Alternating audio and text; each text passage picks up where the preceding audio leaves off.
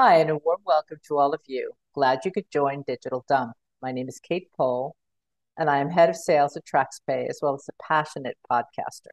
My partner is Stephen Batiste, who is part of Meta's software engineering leadership and our tech wizard. Today, it is our absolute pleasure to welcome Christina Kiefer, co founder Ride Capital, to our podcast. So, welcome, Christina. Hi, thanks for having me. A pleasure. So, Christina, uh, if I read your Vita correctly, uh, you did your studies in computer science and economics. Um, maybe starting mm-hmm. out, what drew you to that area? yeah, well, um, yeah, ever since I was a kid, I was uh, interested, yeah, in computers. Yeah, I really, uh, I played Nintendo a lot, and then when I, then when I uh, grew up, as soon as my mom got a computer, yeah, I uh, used to paint a lot. Yeah, so I always, I always played with her computer, and then uh, when I grew a little bit older, um, when I uh, turned eighteen, I started investing in the stock markets. Uh, so this, these have been my interests ever since. And um, yeah, so I study computer science and business administration. Yes. And as you can see, I still work in this field. Absolutely. But did you get a lot of support? I mean, when I think of you know women growing up and saying, you know, I want to be, uh, you know, I want to be in the technical field. Did you get the support from your family? Uh, yes, I did absolutely because my my mom was actually quite tech savvy. Yeah, she used uh, Skype very early to speak to people in the US. Yeah, she was one of the um, first people to use the internet at the place where she worked. Yeah, so she welcomed my my choice. But then also, what helped is that my boyfriend at the time he also started studying computer science. Yeah, so I felt uh, like I was getting all the support that I needed which uh, was necessary because, as you can imagine, there weren't a lot of uh, women in um, yeah computer science at the time. I think we were about five girls out of 400 who started wow. in the first semester so really really wow. not uh, a lot. Um, and uh, yeah i mean that's a common problem yeah in the mint um, uh, subjects that you feel a bit out of place. Yeah. Yeah for for sure. You know, that was actually part of my to finish off this question. But now I know you were the minor- in the minority. Did yeah, uh, yeah, you yeah. know, uh, just a a question. You know, you said there was like five or six of you who began. Did most of the women finish? Uh, yes, actually, I must say, um, in particular, where I studied in in Saarbrücken, yeah, there are a lot of there, are, uh, there are a lot of people drop out because computer science is really really hard there. Yeah, I think they're losing about a third um, by the end of the first year, but um, most of the girls actually uh, followed through. Yeah. What a surprise! There you go. yeah, I think I think once you make a decision, and I think in particular when you're part of a minority, then you're more sometimes you're more fierce in your decision, yeah, and Absolutely. you have more more willpower to finish what you started. Yeah, I can only I can only agree with that. Um, so after university, you moved to industry, consulting and banking. Can you tell us a little bit about this transition and your choices? I mean, how did you decide this? Um, yes, sure. So, um, well, as a computer scientist or as a software engineer, you there's a, a lot you can do with your degree, a lot of industries that you can work in. And uh, so for me, um, I wanted to decide between yeah, being a software engineer or go into consulting or investment banking uh, because that was yeah the most popular choice amongst uh, yeah business graduates at that time. And um, to make a good choice i simply tried all three. Yeah i did an internship. I worked with uh, t-mobile. Uh, yeah and programmed uh, yeah some nokia phones. Yeah and symbian c++ yeah that language doesn't doesn't even exist anymore. Yeah. But i i did that also to become a better java developer. I also did an internship with Bain, to see if I'd like to be a consultant. And then finally, I also tried out investment banking at the time with the French investment bank Natixis in, in Frankfurt. And, and after that, I was able to make a good decision and I decided to go into investment banking. Okay, fair enough. But, and then came fintech. So, how and why did you decide to make the change and the transition there? Um, so, I think it was kind of a natural development, actually. Um, when I look at my old team at uh, Goldman, um, most of them are either in fintech or venture capital. Yeah, I mean, when I when I left banking, actually in 2012, fintech as such didn't exist just yet. I would say the term fintech was coined a bit later, yeah, around 2014, uh, 15, I, I would say, yeah, when the um, yeah, some of the now big fintechs came about, uh, like N26 or so. Um, but I was looking for something finance related, yeah, and that's how that's how um, I joined BillPay because um, yeah, they were in, in payments, they're a big uh, online payment provider here in Germany, and um, yeah, and I've been in, in fintech ever since. Okay, great. So in 2018, if I have this right, you co-founded Ride Capital. Can you tell us a little bit more about Ride itself? What's its mission? Uh, was the timing key? Uh, how did you get there? Yes, sure. So uh, yeah, you're right. Uh, about uh, yeah, four years ago, my co-founder Felix Schulte and I we got together to work on some first uh, projects together. And at first, Ride was about uh, real estate tokenization. Yeah. So originally, the idea was mm. to tokenize real estate on the Ethereum blockchain. And uh, yeah, you're asking about the timing. I think. Can I, ask, can I ask you one question? When you say um, tokenization, you mean in terms of um, the uh, contracts, or when you say real estate? The real estate ownership yeah. Yeah. So, the co- okay, the contracts, the ownership. Yeah. Okay. Yeah. So instead of you buying one apartment, you would uh, team up together with uh, ten or possibly hundred. Oh, okay. Yeah, and and buy an entire uh, house. Um, mm-hmm. yeah. For example, and um, yeah, I would say uh, the timing was was really bad. I think we were way too early with our idea uh, back then. Yeah, and we had a hard time um, yeah working on regulation. Yeah many obstacles back then. I think i see now there are more and more uh, real estate uh, tokenization ventures popping up. I think now is actually a better time to start. And i think our original idea will at some time at some point be built and maybe we'll actually uh, build it again later on um, but um, yeah, because of the issues we faced with regulation, we changed our model a bit, or I would rather say, while we were working on regulation, um, we developed a side project, yeah, to keep our software engineers busy. And from this side project span what we're we're now doing. Yeah, now Ride is becoming a digital private bank we're targeting clients who have between half a million and three million in liquid assets. Yeah, or in banking terms, this is sometimes referred to as the middle private banking. Yeah, so it's people who who don't uh, have enough, yeah, to um, become a top-notch um, banking client, mm-hmm. but who are not a retail um, retail okay. client either. Yeah and uh, we we started with a suite of of services um, all around taxes because taxes in Germany yeah are a big pain point and taxes really prevent you from uh, building up wealth yeah and so we're we're copying um, we're copying services that uh, the very wealthy use yeah such as uh, structuring yeah it's a lot about the legal setup. Yeah. So we have this toolkit that we provide for everybody who wants to start investing more professionally than the, than the average retail investor. Right. Okay.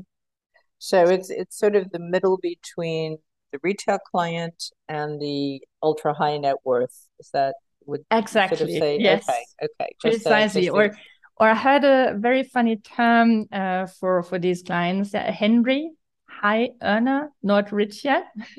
oh, I love that. Wait a minute, high earner, not, not rich, rich, rich yet. yet. Okay, okay, I love yes. it. I love it. I'm, yeah. aspiring, I'm aspiring to that again. yeah, yeah. So, so, I would say I'm a typical Henry. Yeah, lots. Uh, most of our clients they're they're Henrys, and uh, we want to help them become rich or wealthier a little faster yeah and ideally help them to achieve their dreams yeah whether that's uh, buying a sailboat or retiring early faster than if they uh, than they would if they invested just alone yeah. We also have this uh, community for for our clients. Um, a lot of them are traders actually and so we have this discord uh, community where our um, clients can chat amongst themselves where they can exchange trading ideas and um, and some of them have actually uh, met up um, without us organizing the event yeah. Fantastic. Okay. So there's there's social aspects to it too. I love it. Okay. Yes um, yeah i think uh, social social investing or social trading uh, has really become uh, important yeah throughout all uh, levels actually yeah? So there there are some fintechs also who follow who focus on that aspects um, because what is changing is that people even here in germany uh, are speaking about money finally yeah? When i think about my parents they wouldn't speak about uh, who earned how much or how they invested but this is changing and i think that's a really good thing Excellent. Yes, it used to be sort of the dirty subject. Huh? Yeah, yeah. You don't talk about sex, politics, and money. Money. Yep. There you go. there you go. Okay. Um, you talk about ride filling sort of that void in the financial industry. Um, what do you think that ride can actually do that incumbent bank can't or shouldn't? Um, what is that gap, or where do you fit in? I think the the void that we're filling is that we are operating at the intersection of um, yeah corporate law, tax law, and then also investing in trading. Yeah. So some people ask me, so are you really a fintech or are you a tax tech?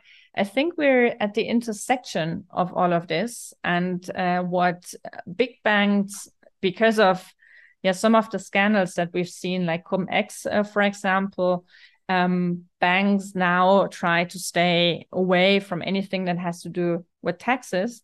But I think that's actually uh, that's actually wrong, yeah, because uh, we pay so, we pay so much taxes in Germany, yeah, and that's what uh, differentiates us from most um, other other countries yeah, if you compare us to Switzerland, for example, yeah, it's much, much harder to accumulate wealth in Germany compared to Switzerland because of the taxes. So, so for me, that's a natural starting point. Yeah, when you think about money, when you think about investing, you should mm-hmm. also optimize um, your your your setup. Understood. Yeah, I mean, when I when I think of Cum-Ex, I I actually think maybe we should be careful here, but I, I think less of optimizing tax and more in terms of um, doing something illegal. Yes, so yeah. So unfortunately, yeah, yeah, yeah. So unfortunately, yeah. Uh, very often it it now has a bad connotation, yeah, because I of understand. the that we've we've seen, yeah. But um, but uh, yeah, but we're trying to change that. Uh, no, absolutely, and I and and I and I totally well, I personally totally believe and agree in what you're doing because I think it's key.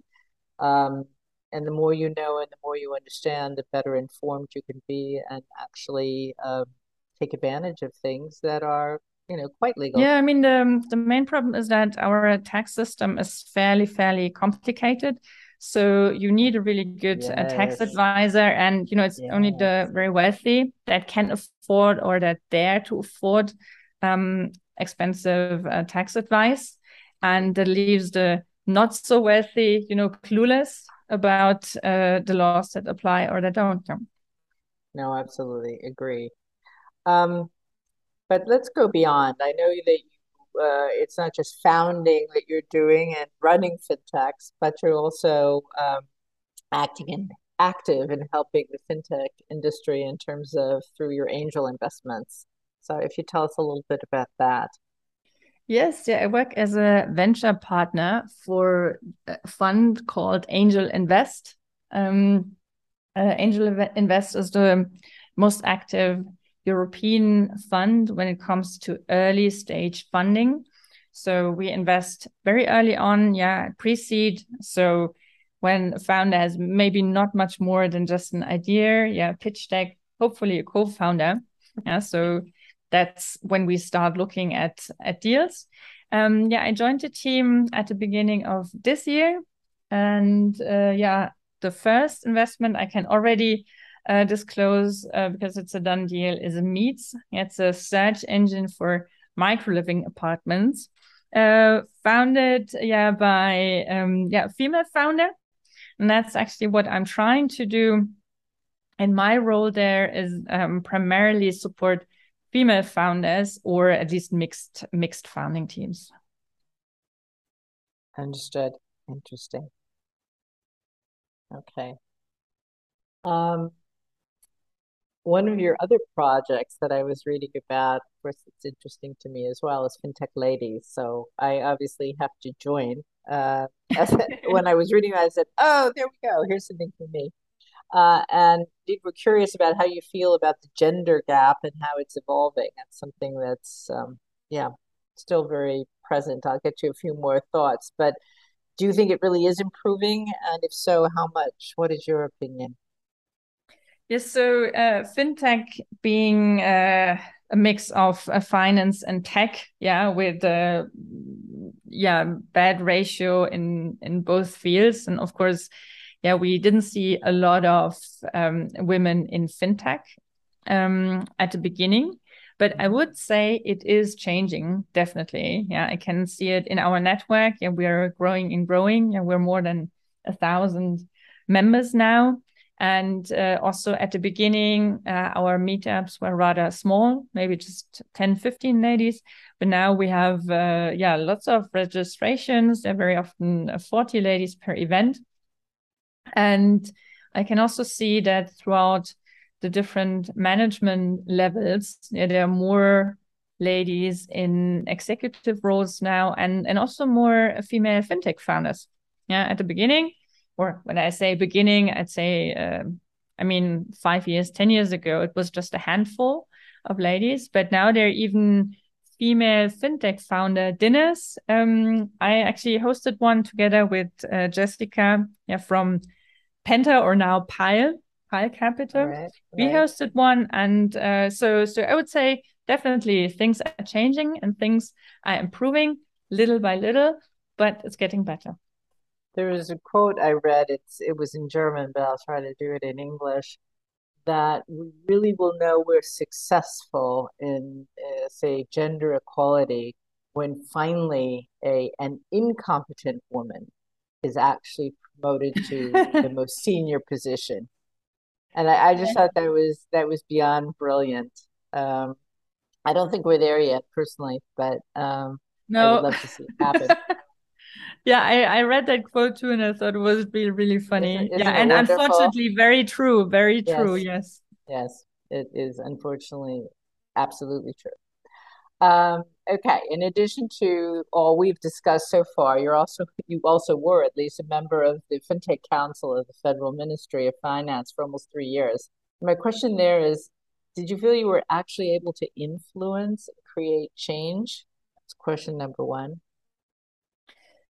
Yeah, that's a good, uh, good question. Uh, so whether, yeah, not just me personally, but actually the fintech council was able to influence and create change. I mean, what we did is we we discussed a lot of very important topics and um, wrote a couple of papers, yeah, to express our view on things. Mm-hmm. And now I would say um, I, I hope, yeah, I hope we um, were able to influence. But in politics, change is not created quickly.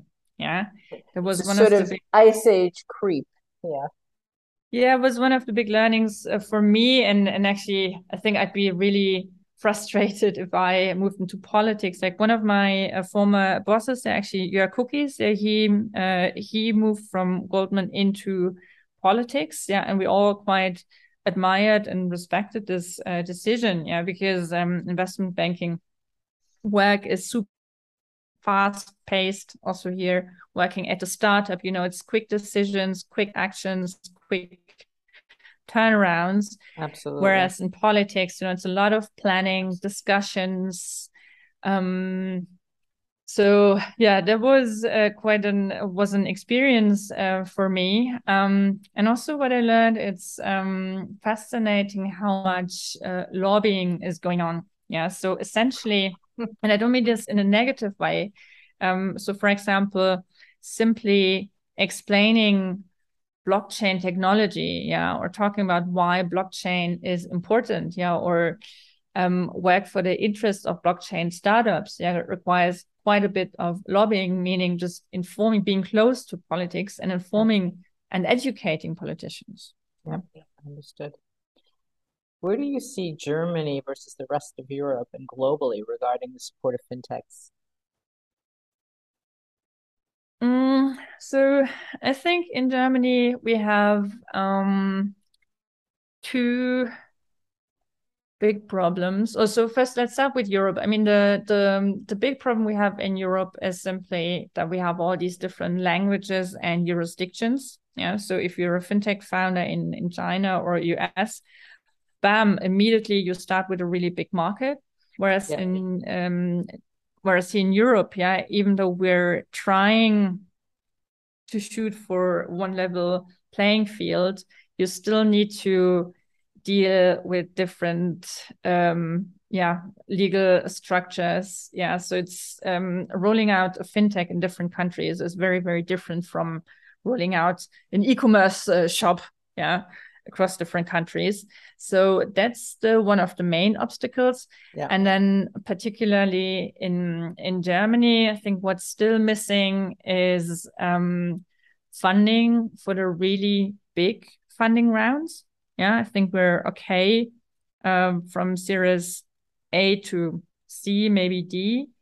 Um, but um, that's really um, yeah negative aspect about uh, current regulation yeah that we don't have um, pension funds investing in later rounds like they do in the US and then also now not not particular to fintech but to startups in general I think a big problem is still um, the regulation around ESOPs. Yeah, so employee mm-hmm. stock options yeah. because that's still there's so there's so many rules that make yeah. no sense and yeah. are of big big disadvantage yeah so if we want if we want to grow bigger tech companies in germany then we really really need to change that yeah fair enough and i use i use fintech really synonymous with startups sorry i should have said probably startups but you know that's what i meant thank you okay you've seen both sides of the coin How real is the vision that some of us have, like me? I guess maybe it's hope. I don't know, hope or vision, um, for banks and fintechs to really collab- collaborate. So the idea sounds so good, um, but is it achievable?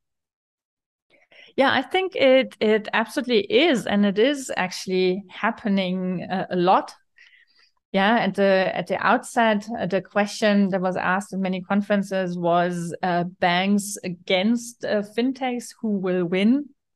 But I think over the years, everybody came to the conclusion that collaboration is is key. Yeah, and we've we've seen quite a few very successful co collaborations, and and also for for us, uh, yeah, from my personal standpoint, we're not actually um, trying to win a battle against any any banks, but rather looking for cooperation, yeah, and just providing a different access to a wider clientele, yeah, for the for the banks that we work with. Mm -hmm. So almost filling certain niches that are not provided for properly. yes, that? exactly. Or or I think um, well, I can speak for most of our clients who don't see themselves as a private banking customer yeah and um, but the way we attract them is for example you know via instagram or actually via youtube my co-founder felix he's our youtube star and he he explains uh, taxes in um in a simple way yeah they talk about in in our on our youtube channel they talk about taxes investing in trading in a in a different way that uh, speaks to people. Yeah, he doesn't wear a suit. he doesn't try to um, yeah, explain matters in a very complicated way. And I think that's how we attract uh, different customers than banks would. Absolutely. Okay, understood. Um, one thing we try to do on Digital Dump is really to demystify tech because, as you were just saying, you know, people shy away from things they don't understand, and you know, my sister wrote to me the other day and said, you know, I'm reading this article and sounds really interesting, but what's open banking? I bet you know what that is. I said, oh yes. Um, so you know, a lot of terms, etc. But um, when we look at tech, what would you say from your experience uh, are the key technologies that you expect to be maybe um, either most important or or simply revolutionary for the say the tech industry, the startup industry going forward? So what I find most exciting at the moment uh-huh. is uh, what happened last month. Yeah, on August uh, the 22nd uh, was the stable diffusion public release. Um, so what happened? Um, well, if you look at their website, yeah, Stability AI, yeah, it's a it's a working group, yeah, an artificial mm-hmm. intelligence working group, and um, they published a set of algorithms and models that are able to generate images from text input. Yeah, so mm-hmm. imagine mm-hmm. like the Google search bar, yeah, where you can type in some words. Uh, let's say right. you type in purple frog riding a pink unicorn and then you get exactly that. You get a picture of a purple frog riding a pink unicorn, not drawn by by a designer, but by an algorithm. Yeah. So the whole AI machine learning uh, community uh, is now fascinated uh, by this, and and I think it's super exciting because you can think of so many business uh, models that could span uh, off the back of that. Yeah, you can think about what you what yeah all the things you can create when you plug in these models to to other applications like for example to photoshop yeah you don't need a designer to draw you an image yeah or to alter an image you can simply right. type in what you want right. and yeah. there you go yeah. yeah. so so yeah so i'm i'm super keen on uh yeah yeah on on everything that will follow um and also what this means uh, not just for image but what will follow um yeah in natural language uh, processing yeah mm -hmm. so mm -hmm. in terms of sound or in, in, documents yeah and i think this will be yeah in the next five years we will see a lot of change in that area okay fair enough um, you know it's sort of for me when i listen to you it's sort of on one hand we have access to things that were so complex before we could never have used them, but it's been made easy. So even the you know, the average type person could, within mm-hmm. their job, use them, and uh, you know, and beyond some of the things that are possible. Which brings up, of course, the metaverse, which you know, Stephen, one of Stephen's favorite topics. So I I must mention it. Um, uh, you know, the whole idea of the next big thing, Web three, metaverse. Um, lots of controversy there. What are your thoughts?